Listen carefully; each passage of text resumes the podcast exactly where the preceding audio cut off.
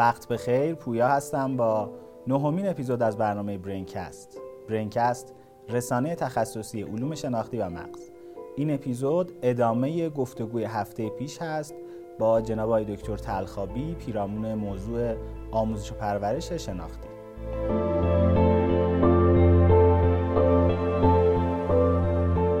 مواردی که فرمودی تحت عنوان چالش هایی که داره در دوره کرونا پیش میاد برای خانواده ها و اینکه اصلا مسئولیت خانواده ها چی هست؟ به نظرم در ادامه همون گفتگو رو ادامه بدیم. اون مواردی که فرمودید در یک زمان دیگری اگر موافق باشید در ادامه همین گفتگو پیش ببریم.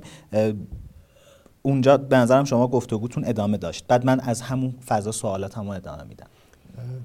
توی در واقع اوضاعی که امروز توی دنیا به وجود اومده و مدرسه ها تعطیل شدن. یعنی این, این تجربه تجربه بسیار متمایزی بوده در طول یک قرن اخیر. تجربه این چنینی که توی 150 کشور جهان بیشتر پدیده به این سطح پاندمی برسه و آدم ها رو به یه حس مشترک برسونه که در برابر یه ویروس تمایزی دیگه بین آدم ها نیست و همه باورها، انگاره ها، داشته ها، سرمایه ها همه اینها الان به تو نمی‌تونه کمکی بکنه. تنها چیزی که الان می‌تونی بکنی اینه که بشینی تو خونه و کارهایی که باید بکنی رو همونجا انجام بدی.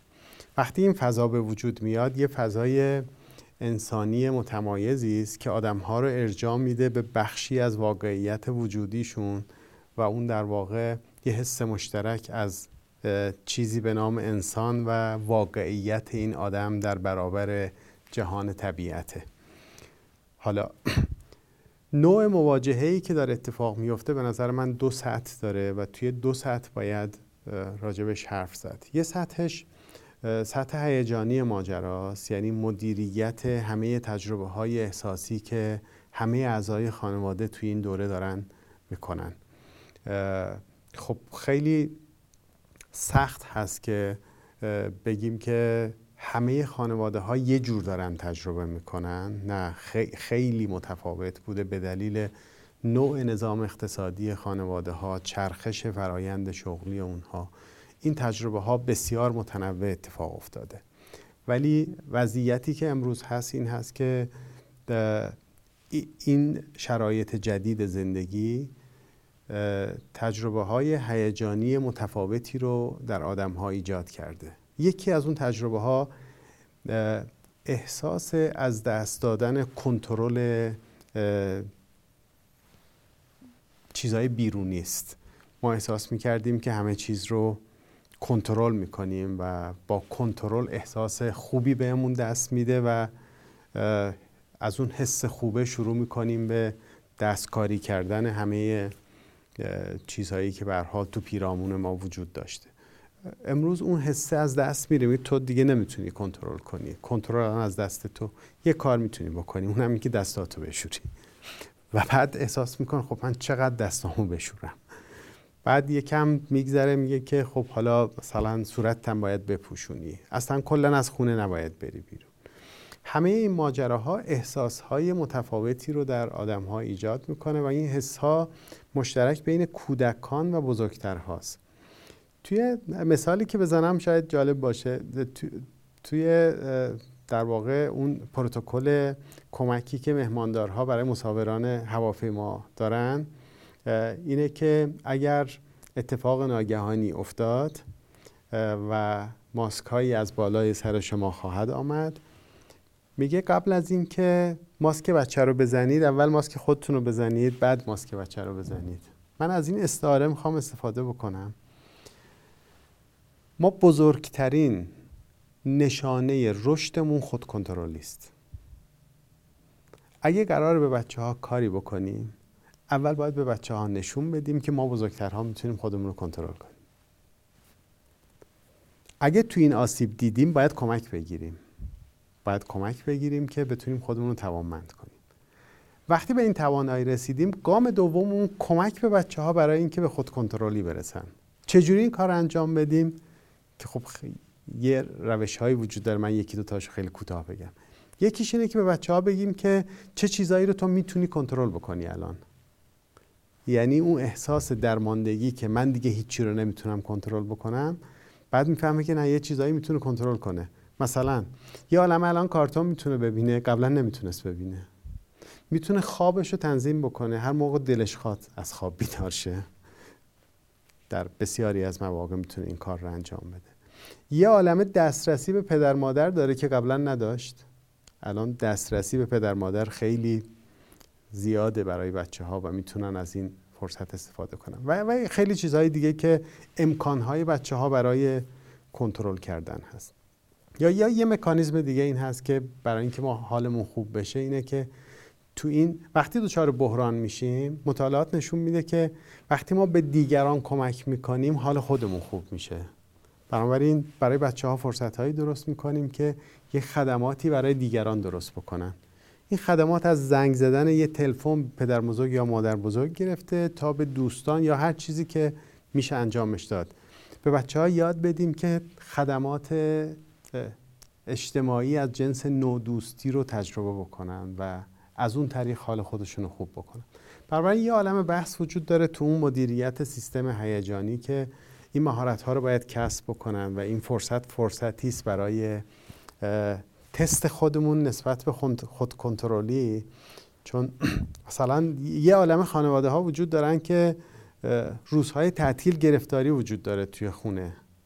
چون وقتی با همن دعوا میشه وقتی همه سر کارن اصلا دعوایی وجود نداره. شما فرض کنید که یه دفعه دو ماه قرار با هم باشن و, چه فضایی توی خونه به وجود میاد وقتی دو روز آخر هفته گرفتاری وجود داره.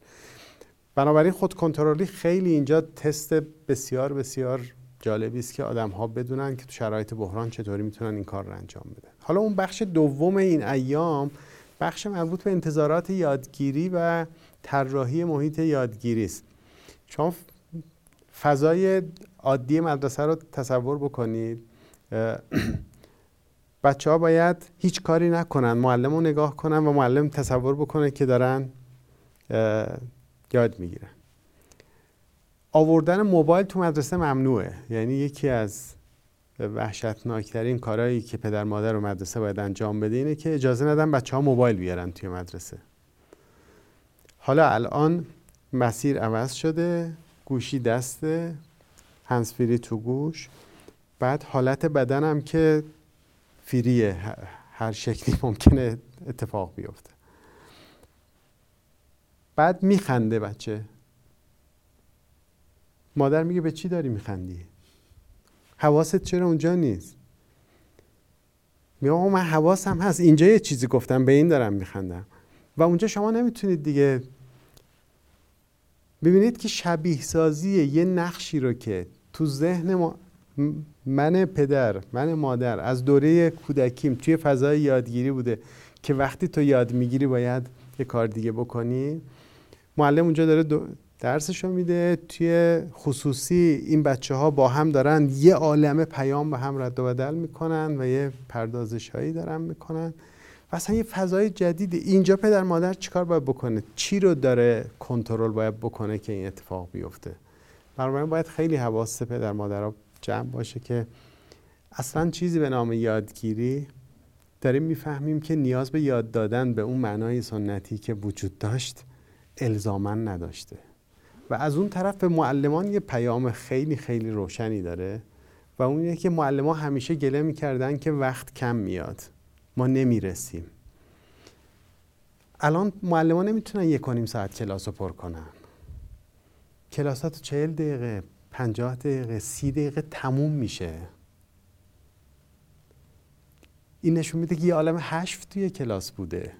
و وقتی توی این فضا اومدیم اونا قطع شدن و زلال شده کلاس ناب شده داره یه چیزای اساسی داره راجبش حرف زده میشه و لازم نیست راجب یه عالم حشوی که توی کلاس وجود داشته دوباره توی این فضا. بنابراین اینا امکانهایی که برای دو طرف داره درست میشه و یه فضای جدید رو داره خلق می‌کنه. من اگه بخوام در واقع از منظر انتظارات والدین نسبت به یادگیری صحبت بکنم مهمترین حرفم اینه که شما اینجا باید ببینید که توی این فضا بچه ها به این توانایی می‌رسن که خودشونو کنترل کنند بدون اینکه مدرسه بیاد این کار رو انجام بده. اگه به این توانایی رسیدن دیگه نگران هیچی نباشین. یعنی اصلا مهم نیستن. همه اونها با این خود کنترلی به دست خواهد اومد.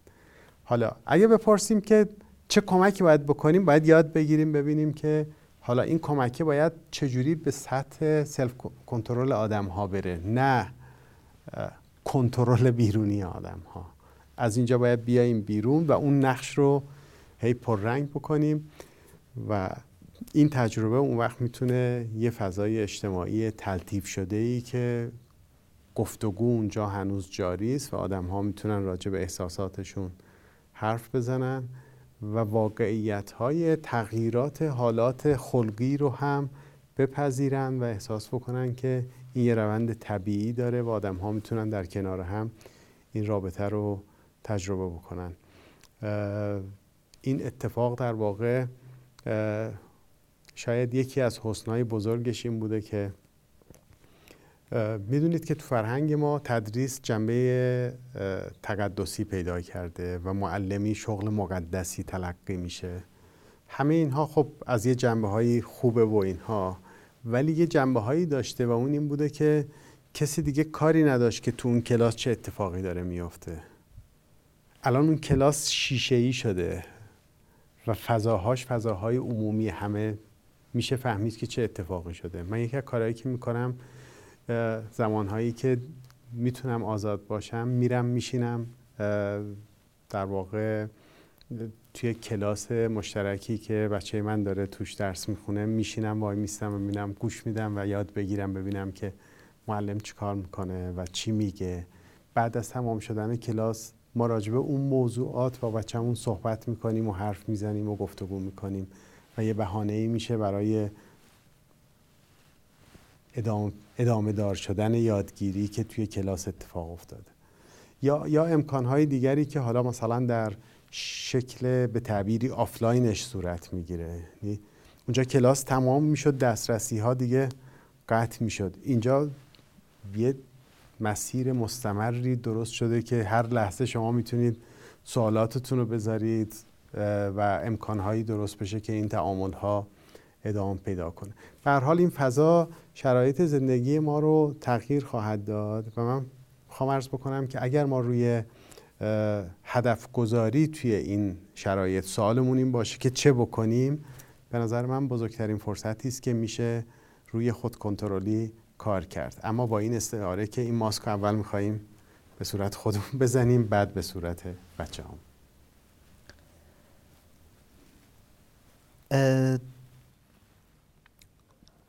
فضایی که داشتید توصیف می‌کردید درباره فرصت های یادگیری توی فضای مجازی به نظر میاد اون چیزی که اون برچسبی که قبلا می‌زدیم به رفتارهایی که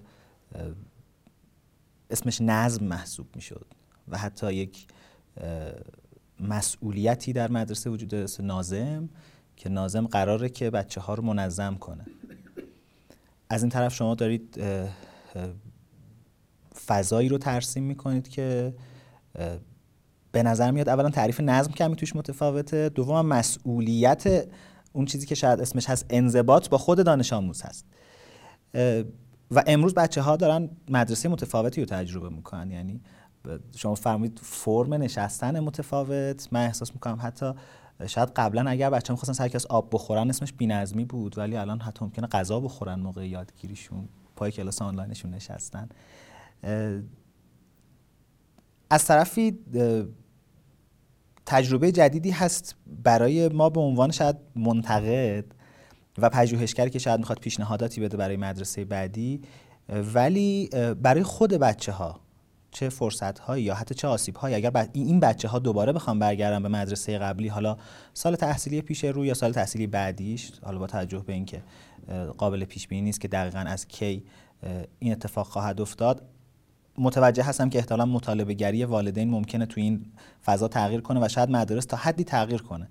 ولی به هر حال اون مدل مدرسه اگر دوباره بخواد بیاد برای بچه ها این تغییر چه تجربه ای رو خواهد داشت؟ قبلا به من می‌گفتن که پویا تو که سر کلاس نشستی اگر یه چیزی بخوری نمی‌تونی یاد بگیری. خب من الان دو سه ماه دارم سر کلاس میشینم و یه چیزی هم می‌خورم یادم می‌گیرم. احتمالا اگه دوباره برگردم به همون مدرسه قبلی کسی اینو به من بگه ادراک متفاوتی خواهم داشت.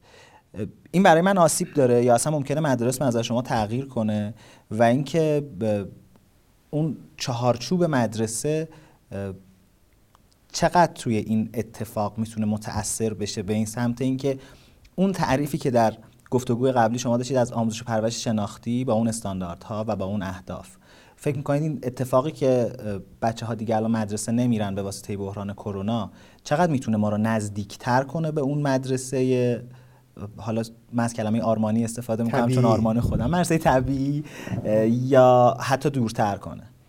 ببینید خب خیلی وابسته است به تجربه های پیشین آدم ها همین امروز که ما داریم صحبت می‌کنیم مدرسه هایی بودن که وقتی فعالم بودن گوشه ای از کلاسشون یه میز خوراکی ها بود با آب که بچه ها هر موقع احساس گرسنگی بکنن برن بردارن و بخورن و هیچ محدودیتی برای آب خوردن یا غذا خوردن توی, طول کلاس رو نداشتن. و مدارسی هم خب با یک شرایط انضباطی بسیار دشواری. ولی خوشبختانه ما مغزی داریم که انطاف پذیره و این قدرت انطاف پذیری مغز ما ما رو سازگار می‌کنه با تغییراتی که توی محیط ما به وجود اومده. اما اتفاقی که می‌خواد بیفته به نظر می‌رسه که یه تلنگری به سیستم باورهای ماست که یه جایی که ما فکر می‌کردیم که مرز بین درست یا غلط یا خوب و بد بود امروز می‌فهمیم که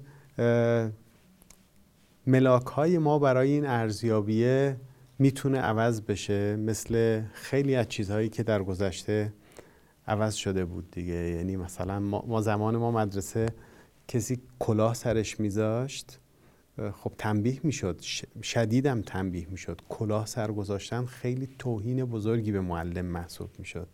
و از کلاس بیرون می‌کردن به این دلیل که کلاه سرش گذاشته. اما امروز کلاه یه بخشی از لباسه و بچه ها می‌تونن مثل اینکه کت تنشونه می‌تونن کلاه هم سرشون باشه. یعنی خیلی معلم ها رو اذیت نمی‌کنه. بنابراین این تجربه های متنوع احتمالاً تعمل ما نسبت به تصورات ما درباره معیارهایی که برای درستی یا نادرستی رفتارها داشتیم رو می‌تونه قدری جابجا جا بکنه. باید منتظر باشیم ببینیم که دوره پسا کرونا اصطلاحا چه ویژگی هایی رو می‌تونه به ارمغان بیاره. طبیعتا بخش عمدهش بخش یعنی بخش دستاوردی این دوره به نظر من فرصت های تعمله که توی سیستم تعلیم و تربیت ما کمتر بهش توجه شده. یعنی رفلکشن به عنوان یک قلمرو ناب برای تربیت در تربیت رسمی ما فرصتهاش بسیار اندکه. اما وقتی اومدیم تو این دوره و این شرایط رو تجربه کردیم آدم ها این فرصت تعملشون بسیار بسیار بیشتر بود به این دلیل که محرک هایی که اون اطراف بودن دیگه کار نمی کردن و آدم ها می‌تونستن درباره بسیاری از مفاهیمشون تعمل بکنن و این اتفاق بسیار بسیار اتفاق جالب و دستاورد جالبی خواهد بود. اما از اون سمت دیگه به نظر می‌رسه که این دوره بحرانهایی رو هم درست خواهد کرد. این بحرانها بخش عمدهش مربوط میشه به از دست دادن تعاملات اجتماعی. امروز میگن که برای سلامت روان دیگران مثل هوا برای نفس کشیدن برای زنده موندنه. خب ما تجربه های واقعی برای تعامل با دیگران رو از دست دادیم. پدر مادرمون رو هم نمی‌تونیم ببینیم دوستامون هم نمی‌تونیم ببینیم و این قرنطینه داره به یک نیازی که به طور طبیعی باید پاسخ می‌دادیم رو داره ما رو محروم می‌کنه و اون نیازه. بنابراین امروز باید جامعه جهانی واقعا سپاسگزار دنیای مجازی باشند که سلامت روانی ما رو به شدت پشتیبانی کرده تو این دوره. و فهمیدیم که دنیای مجازی که فکر می‌کردیم همه چیز رو داره خراب می‌کنه و فرار می‌کردیم از اونها چقدر به دادمون رسید تا این نیاز اجتماعیمون رو باش برطرف بکنیم. به حال اگرچه این هنوز مجازی است به اون نیاز واقعی ما پاسخ نمیده ولی به هر حال شبیه سازی هایی که می‌کنه ما می‌تونیم یکم اون احساس خوب رو از طریق تعامل با دیگران به دست بیاریم. این رو هم به حال من یکی از پیامدهایی می‌بینم که می‌تونه در دوره بعد از کرونا علائم و شیوه هاش یکم اذیتمون بکنه ولی به سرعت جوامع از پسش برخواهند اومد از طریق سازگاری های جدید این چیزی که حالا امروز در تحت عنوان آموزش مجازی دربارش صحبت می‌کنیم که شاید خیلی از اتفاقایی که داره توش میفته واقعی تر از واقعیت هم باشه. ولی این آموزش مجازی تو اون بخش مدرسه ایش به نظر میاد که قابل توجه تغییراتی داشته در سطح ساختار. دیگه ما تو کلاس درس نیستیم و همه بحث هایی که دربارش صحبت شد. اما در سطح محتوا به نظر میاد وقتی ساختار انقدر تغییر می‌کنه محتوا هم متناسب باید تغییر کنه. ما, حتی وزیر آموزش پرورش یک پایبندی داره به تک تک سرفصل های کتاب درسی و توی مصاحبه های مختلف تاکید می‌کنه که آموزش مجازی شده. ما به اون محتواها پایبند هستیم. حتی شاید خیلی از اون محتواها امروز نیاز بچه ها نیست ولی خیلی در مورد این صحبت نشد که خب ما تا این حد تغییر پارادایم ساختار آموزشی رو داشتیم. از اون ور محتوا چرا تغییر نمی‌کنه؟ یا حتی حالا تو فضای رسانه حتی بحثای تنز هم ساخته شد ولی معلم ها همه تلاششون رو هنوز برای اون کنترل از بیرون که شما فرمودید که اتفاقا سازنده نیست و در راستای اهداف آموزش پرورش شناختی نیست دارن می‌کنن. دیگه در حد بزاعتشون دیگه. نهایتا مثلا من دیدم بعضی از بچه ها رو که وقتی سرکس آنلاینن معلمشون میکروفونشون رو خاموش می‌کنه.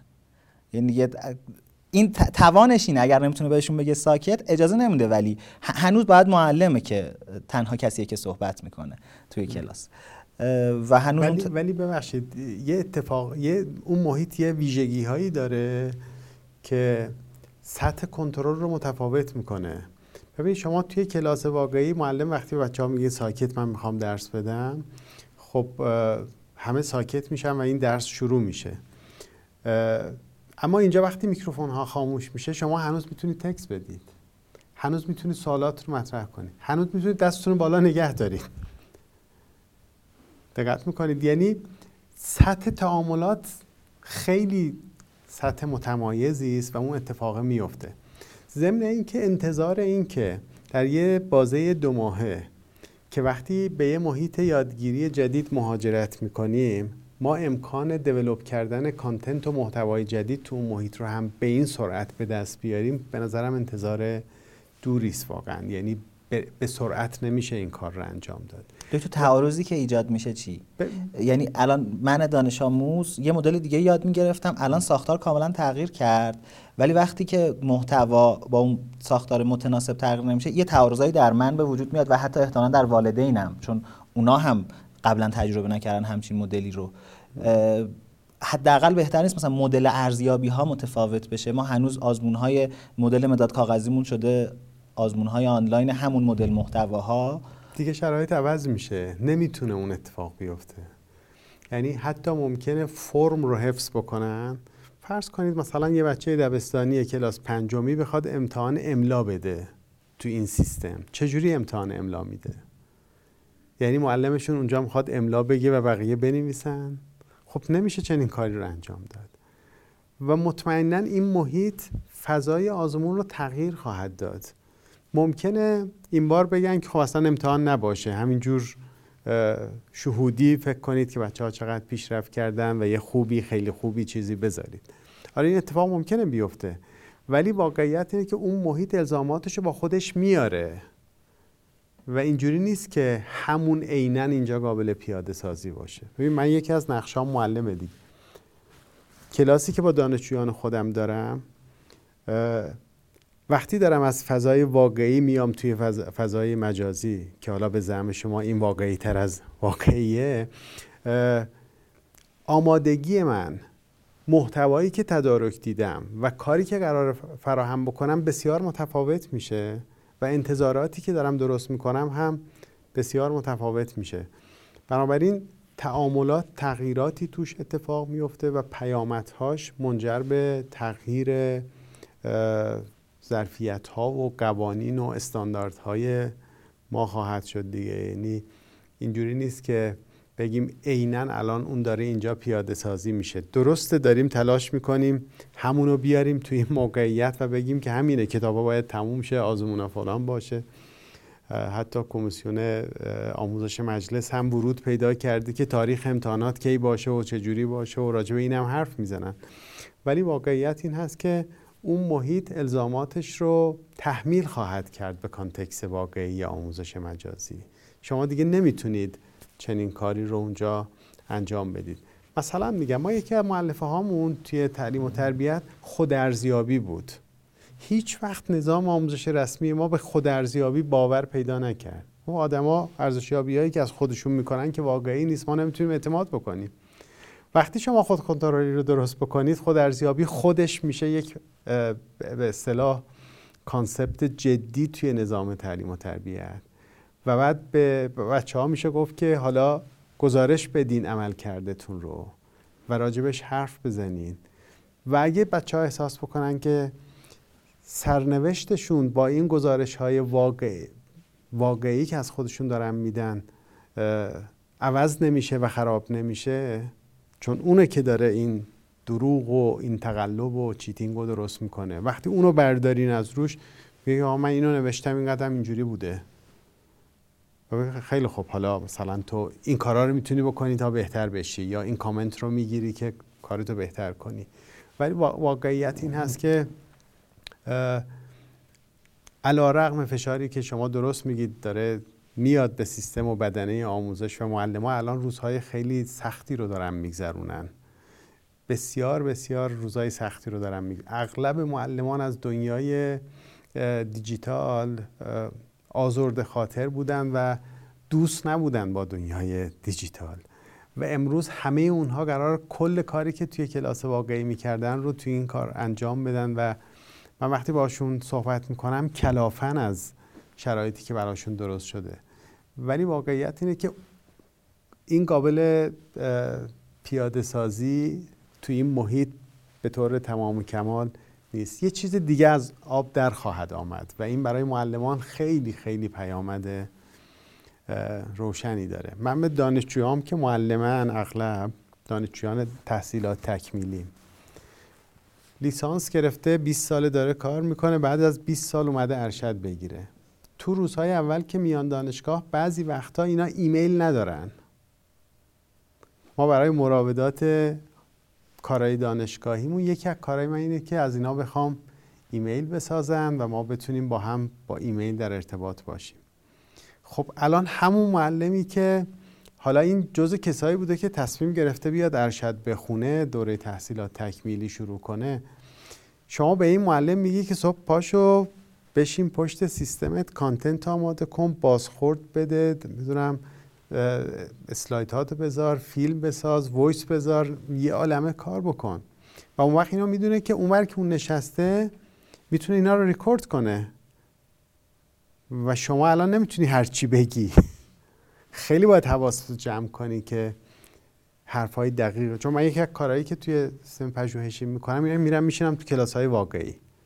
و الانم توی یکی از مدارس یه پروژه داریم و اون اینه که ما کل کلاس های اینها رو ریکورد می‌کنیم. به ما اجازه دادن که توی اسکای رومشون حضور پیدا کنیم و کلاس هاشون رو ریکورد کنیم. من حدود سی کلاس ریکورد شده توی یه, یه ماه گذشته داریم یعنی بعد از تعطیلات.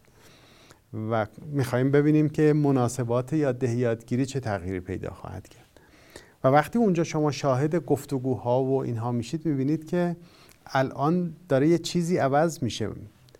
اون خود کنترلی در مراقبت از این که الان من چی باید بگم چه مثالی باید بزنم چقدر چک کنم چیزی که دارم میگم رو درست دارم میگم یا نه همه اینها می‌تونه پیامدهای مثبتی باشه که برای معلمان داره درست میشه. به حال من امیدوارم این آشتی که جامعه آموزشی کشور با دنیای مجازی داره می‌کنه بعد از کلی بدگویی و فرار ازش یه دستاورد مهمی خواهد بود برای اینکه نظام آموزشی بدونه که تا به امروز یک امکان بزرگ رو نادیده گرفته بوده و خیلی از کارهایی که می‌تونست تو این فضا انجام بده رو از دست داده و طبیعتا نگاه سیاست گذاران تربیتی نسبت به دنیای مجازی به شدت تغییر پیدا خواهد کرد و ما امکانهای جدیدی رو برای بچه ها درست خواهیم کرد. احتمالا خواهیم دید توی آینده که این ظرفیت ها چقدر داره استفاده بیشتری ازش میشه. ما خدا رو شکر هنوز امیدواریم. و انشالله که این اتفاقات بیفته. اما اگر بخوایم عملیاتی با توجه که زمان خیلی کوتاهی هم داریم درباره این صحبت کنیم که آموزش پرورش شناختی چه پیشنهاداتی داره برای آموزش مجازی. به طور خاص من به عنوان یک معلم اگر چگونه از این بستر استفاده کنم در راستای اون اهداف آموزش پرورش شناختی پیش رفتم و از اون طرف من به عنوان یک دانش آموز حتی اگر چطوری از این بستر استفاده بکنم احتمالا چون مثالی که شما در خود کنترلی زدین فکر کنم به خود کنترلی معلم بیشتر کمک می‌کرد تا دانش آموز. من به عنوان دانش آموز چگونه می‌توانم از این فضای آموزش مجازی در راستای توسعه خودم استفاده کنم؟ ببینید وقتی حالا این منظره اول رو بگم این, این چیزی که شما دارید ازش صحبت می‌کنید امکانهایی که خیلی از خانواده ها دسترسی بچه ها به موبایلشون رو محدود کرده بودن. یعنی بچه ها روزی یه ساعت یا دو ساعت می‌تونستن تبلت یا موبایل داشته باشن و بعد دیگه باید اونو میذاشتن زمین تا بتونن کارهای اصلیشون انجام بدن. امروز اتفاقی که افتاده اینه که تشخیص این که این بچه با موبایلش چی کار می‌کنه دیگه الان نه توسط معلم قابل کنترل نه توسط پدر یا مادر چون آزمون هاش اونجاست سخنرانی ها اونجاست گروه ها اونجاست گفتگوها. همه چی با اون داره اتفاق میفته این دسترسیه به یه عالمه منابع دیگه ایجاد میشه که در واقع حاصل برنامه درسی پنهان این محیط یادگیری است که یه عالمه دستاورد داره. این خود کنترلیه یه شکلش اینه که شما وقتی تو این ایام با بچه ها وارد گفتگو میشید راجع به یه چیزایی با شما حرف می‌زنه که شما احساس می‌کنید که دانش عمومی این فرد از دنیای زندگی خودش بسیار بسیار متفاوت داره میشه با زمانی که به مدرسه می‌رفت و فقط تعاملاتش محدود به تایم مدرسه بوده. بنابراین اونجا داره مسیر متفاوتی رو برای زندگی فرد داره درست می‌کنه. اما اینکه علوم شناختی نگاهش به این حوزه چی بوده خب خیلی قبلتر از این که ما پدیده به نام کرونا داشته باشیم در قلمرو علوم شناختی و تعلیم و تربیت یک رشته جدیدی درست شد. شاید در طول 20 سال گذشته به اسم new learning science علوم جدید یادگیری. این این حوزه در فصل مشترک سه قلمرو درست شد. قلمرو علوم شناختی، علوم تربیتی و قلمرو علوم کامپیوتر. تو حلقه وسط که اینها با هم همپوشان می شدن این سوال مطرح شد که پیوند مشترک آموزه های این سه حوزه چطوری می‌تونه به یادگیری بچه ها کمک بکنه؟ اگه من بخوام بگم که یه حرف اساسی که از علوم یادگیری بیرون میاد چیه؟ آموزش در واقع به اصطلاح بلندده. یعنی اون روی کرد داره میگه که اگه ما بخوایم آموزش واقعی اثرگذار و عمیق برای بچه ها تدارک ببینیم باید بالانسی ایجاد بکنیم بین تجربه های کلاس حضوری و تجربه های کلاس الکترونیکی یا مجازی یا حالا آنلاین یا اسمای مختلف میشه براش گذاشت با تمایزهاش. حالا سوال بعدیش این میشه که فرق بین طراحی محیط واقعی و محیط ویرچوال چیست و چجوری میشه از امکانهای هر کدوم از اونها توی یادگیری استفاده کرد؟ و دسترسی علوم یادگیری به یه عالم امکانهایی که بتونه از ظرفیت های علوم کامپیوتر برای یادگیری در محیط های آنلاین برای ما فراهم بکنه که ما بتونیم به چیزایی دسترسی پیدا کنیم که عملا توی کلاس واقعی امکان پذیر نیست. یه مثال سادهش استفاده از در واقع واقعیت مجازی است. یعنی با یه برنامه کامپیوتری و با یه عینک سبودی شما وارد یه محیطی میشید که اونجا در واقع یه عالمه از جهان واقعی طبیعت یا حتی جهان بسیار ریز طبیعت تا کلان چیزهایی رو تجربه کنید و مشاهده کنید که حسش بسیار بسیار شبیه به واقعیت و در عالم واقعیت به هیچ وجه به اونها ما دسترسی نمی‌تونیم داشته باشیم. تا در واقع اون هدف self development که اصطلاحا توی تعلیم و تربیت در واقع هدف تعلیم و تربیت باید به اون سمت بره که یه جاهایی تاثیرگذاری آدم های بزرگسال باید fade بشه به عنوان مربی و افراد مسئولیت توسعه شخصیشون رو بر عهده بگیرن. تمام هنر تربیت تو این fade شدنه. اگه نتونه چنین کاری رو انجام بده اون اتفاق میفته دنیای الکترونیک دنیایی است یعنی آموزش مجازی به معنای واقعی که امروز درگیر هستیم. که ظرفیت برای فید شدن رو فراهم می‌کنه و می‌تونه کم کم مربیان پاشون رو بکشن کنار و بعد ببینن که این آدم داره رشد می‌کنه. و نیازی دیگه به ما مربیان وجود نداره. این همه دستاورد علوم یادگیری برای ورود آموزش در واقع ورود در واقع امکانهای کامپیوتری به محیط های یادگیری است که می‌تونه چنین دستاوردی رو برای تعلیم و تربیت برمقام بیاره. خیلی ممنون از خیلی توصیف فوق العاده بود. من در این جمع این دو گفتگو مدام هی یه سوالی میومد تو ذهنم بعد گفتم شاید الان زمان مناسبی نیست. همش می‌خواستم اینو بپرسم که خانواده ها چه تسهیلگری می‌تونن بکنن در این راستا؟ تا الان جنبندی که خودم برای خودم کردم اینه که یکی این که کاری نداشته باشن لطفا دخالت نکنن. اولین. اولین کار من با پدر مادرها خب رجوع می‌کنم به من خیلی پدر مادر راجع به مسائل تربیتی بچه هاشون من ازشون خواهش می‌کنم که اول یه سوال از من بپرسید و بعد من سوالهای بعدی شما رو پاسخ خواهم داد. اون سوال اول این باشه که ما چی کار نکنیم؟ نه چی کار بکنیم. ما چی کار نکنیم؟ من یکی کارام اینه که به پدر مادرها بگم که شما این کارا رو نکنید.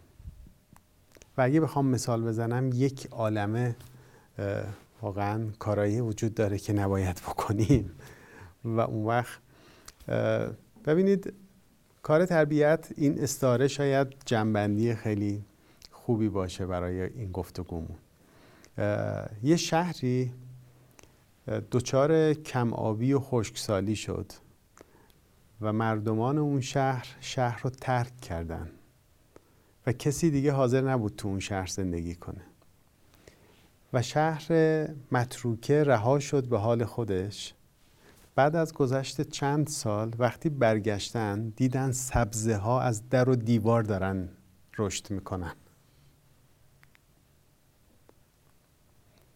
بنابراین ما تربیت تو تربیت یه حرف داریم. یه حرف بسیار بسیار بنیادی داریم. و اونه که بهترین کاری که برای بچه هاتون می‌خواید بکنید اینه که خودتون رو بهتر کنید. اگه این کار بکنید اونا رشد خودشون رو خواهند داشت. اصلا کار تربیت تغییر دادن یه آدم تو دنیای بیرون نیست. این که گفتم اون پیشفرز اولیه تربیت تو ابتدای عرایزم دقیقا اینه که تربیت واقعی بچه ها تربیت خود ماست. تربیت واقعی بچه ها تربیت خود ماست. برای اگه می‌خوایم برای بچه هامون کاری انجام بدیم بهترین کار اینه که هیچ کاری انجام ندیم و بعد این سوال بپرسیم که حالا برای خودمون چه کار باید انجام بدیم. و اون وقت پیامد اون رو توی رشد بچه هامون خواهیم دید. مثل اون شهری است که وقتی ازش بیرون میاییم گل و سبزه از در دیوارش بالا خواهد رفت. تو این توصیفی که داشتید من یاد یک عنوان کتابی از آقای دکتر عبدالعظیم کریمی افتادم که تربیت چه چیز نیست. و مخشد دنیای تعلیم تربیت اصلا با اون کتاب آشناییمو شروع کردم. خیلی توصیف جالب بود. ما یه گروهی هم داریم توی تلگرام که بعضی از مخاطبان توش عضو هستن و سوالاتی می‌پرسن. یکی از سوالایی که زیاد پرسیده بودن زمانی که متوجه شدن شما مهمان این اپیزود هستید این بود که دکتر اگر میشه کتاب هایی حالا با مخاطب های مختلف معلمان کتاب هایی می‌خواستن پدر مادرها کتاب هایی می‌خواستن و حالا محقق های حوزه علوم شناختی هم تو این حوزه کتاب می‌خواستن. الان حضور ذهن این کتاب های خاصی معرفی کنید بذارید راجبش یکم فکر کنیم از طریق کانال های ارتباطیتون میشه در واقع بله این کار رو حتما. به تدریج انجام داد. به, به نظر من معرفی کتاب باید با یک سنتی اتفاق بیفته. یعنی همینجور اسم کتاب ها گفته بشه رد بشه به نظرم یکم ظلم در حق کتاب هاست. یه سنتی راه بندازیم که راجب کتاب اون سنت رو اجرا کنیم حرف بزنیم و یاد بگیریم و بتونیم در واقع استفاده بکنیم. باعث افتخاره. ما هر تحصیلگری بتونیم در این مسیر بکنیم حتما با افتخار انجام بدیم. ولی یه سوال آخر من دارم. قبلا شاید حالا خانواده های محدودتری ولی با مفهومی آشنا بودن تحت عنوان هوم اسکول ها شاید حتی خیلی از پدر مادرهایی که تو این سالها فرزندی تو سن پیش از دبستان دارن شک دارن که اصلا بچه هاشون رو مدرسه بذارن نذارن. بعضا خودشون توی گروه های دوستی ممکنه به مدل های مختلف. بعضیا با بچه هیئتی های خودشون بعضیا با همکارای خودشون بعضیا توی گروه های خانوادگی فضاهایی ایجاد می‌کنن برای تربیت. امروز به نظر میاد که هر خونه که یه بچه توش هست یه هوم اسکول شده اتفاقای یادگیری مختلف داره میفته. حتی شاید والدین آگاه ترن یعنی اون اصطلاح برون سپاری که فرمودید شما که خانواده ها داشتن تربیت و برون سپاری می‌کردن به مدارس انگار داره برعکس میشه. خانواده شاید که مسئول ترن نسبت به موضوع تربیت و به نظر میاد تو هر خونه که یه بچه هست یه هوم اسکول داره اتفاق میفته. آموزش و پرورش شناختی درباره هوم اسکول ها چه نگاهی داره و از اون طرف شما فکر کنید بعد از این بحران کرونا نگاه ما به موضوع آموزش پرورش اجباری به معنی اینکه مدرسه رفتن توی مدل هایی از زندگی متمدنانه حتی اجباری محسوب میشه ممکنه تغییر کنه؟ خیلی به نظرم سوال جالبیه این سوال. من اول تصریح بکنم اینکه در واقع این فضایی که امروز درست شده والدین رو به نقش تربیتیشون برمیگردونه. من یکم تردید دارم راجبش چون الگویی که تو ذهن اونهاست این هست که نقش معلم رو تو خونه اجرا کنن و این مد نظر من نیست. مد نظر من از تربیت به معنای واقعی تعامل عمیق والدین با بچه ها و در واقع همحسی مستمری که توی مسیر رشد لحظه به لحظه اتفاقات رشد بچه ها رو ما براش خزانه ای درست بکنیم و راجبش حرف بزنیم و این فرصت ها رو براش فراهم بکنیم. خیلی فرق می‌کنه به اینکه بشین الان آزمون داری الان ساعت فلانه این تستو دادی بیار ببینم چی کار کردی.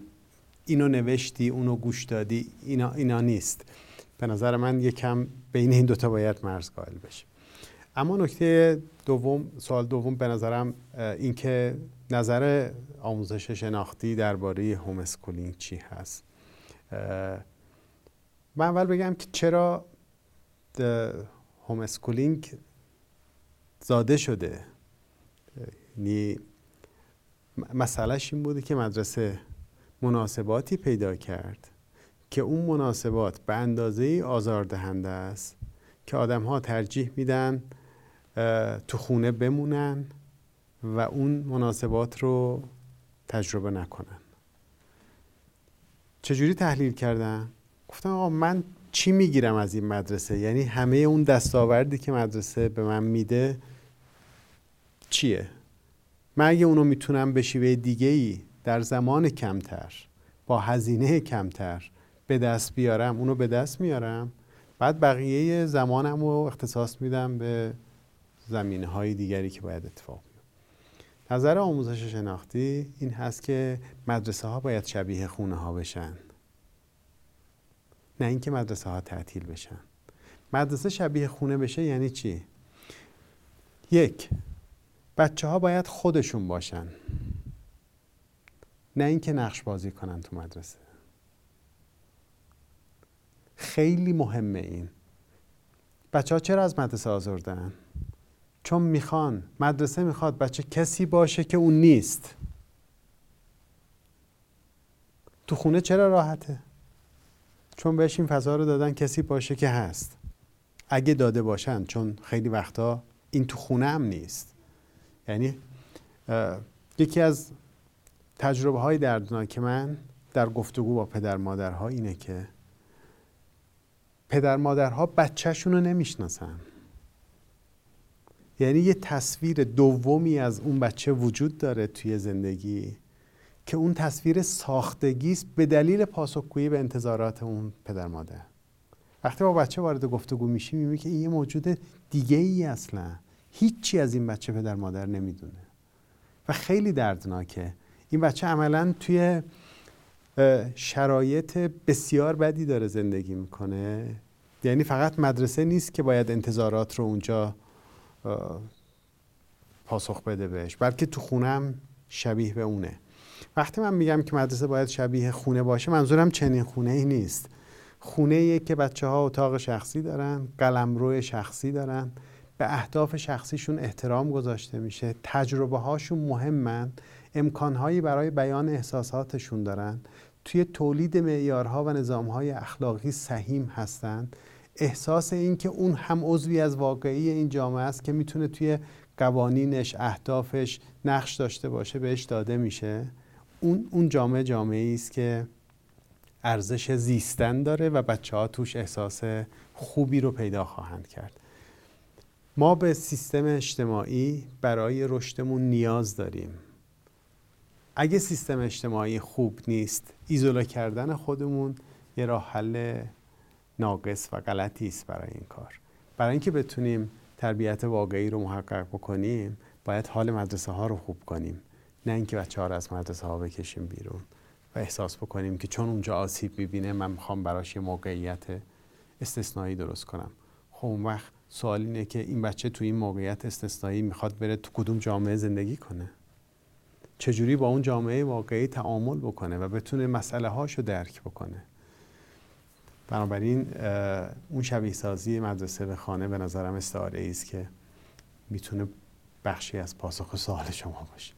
خیلی عالی بود دکتر. خیلی ممنونم ازتون. خیلی افتخار دادین که وقتتون رو در اختیار ما گذاشتین. خیلی ازتون یاد گرفتم. تمنا می‌کنم. خیلی حسرت خوردم که چرا کاشاسی ارشد ذهن سربیت نخوندم و امیدوارم که بتونم در ادامه مسیر تحصیلی خودم فرصت بیشتر داشته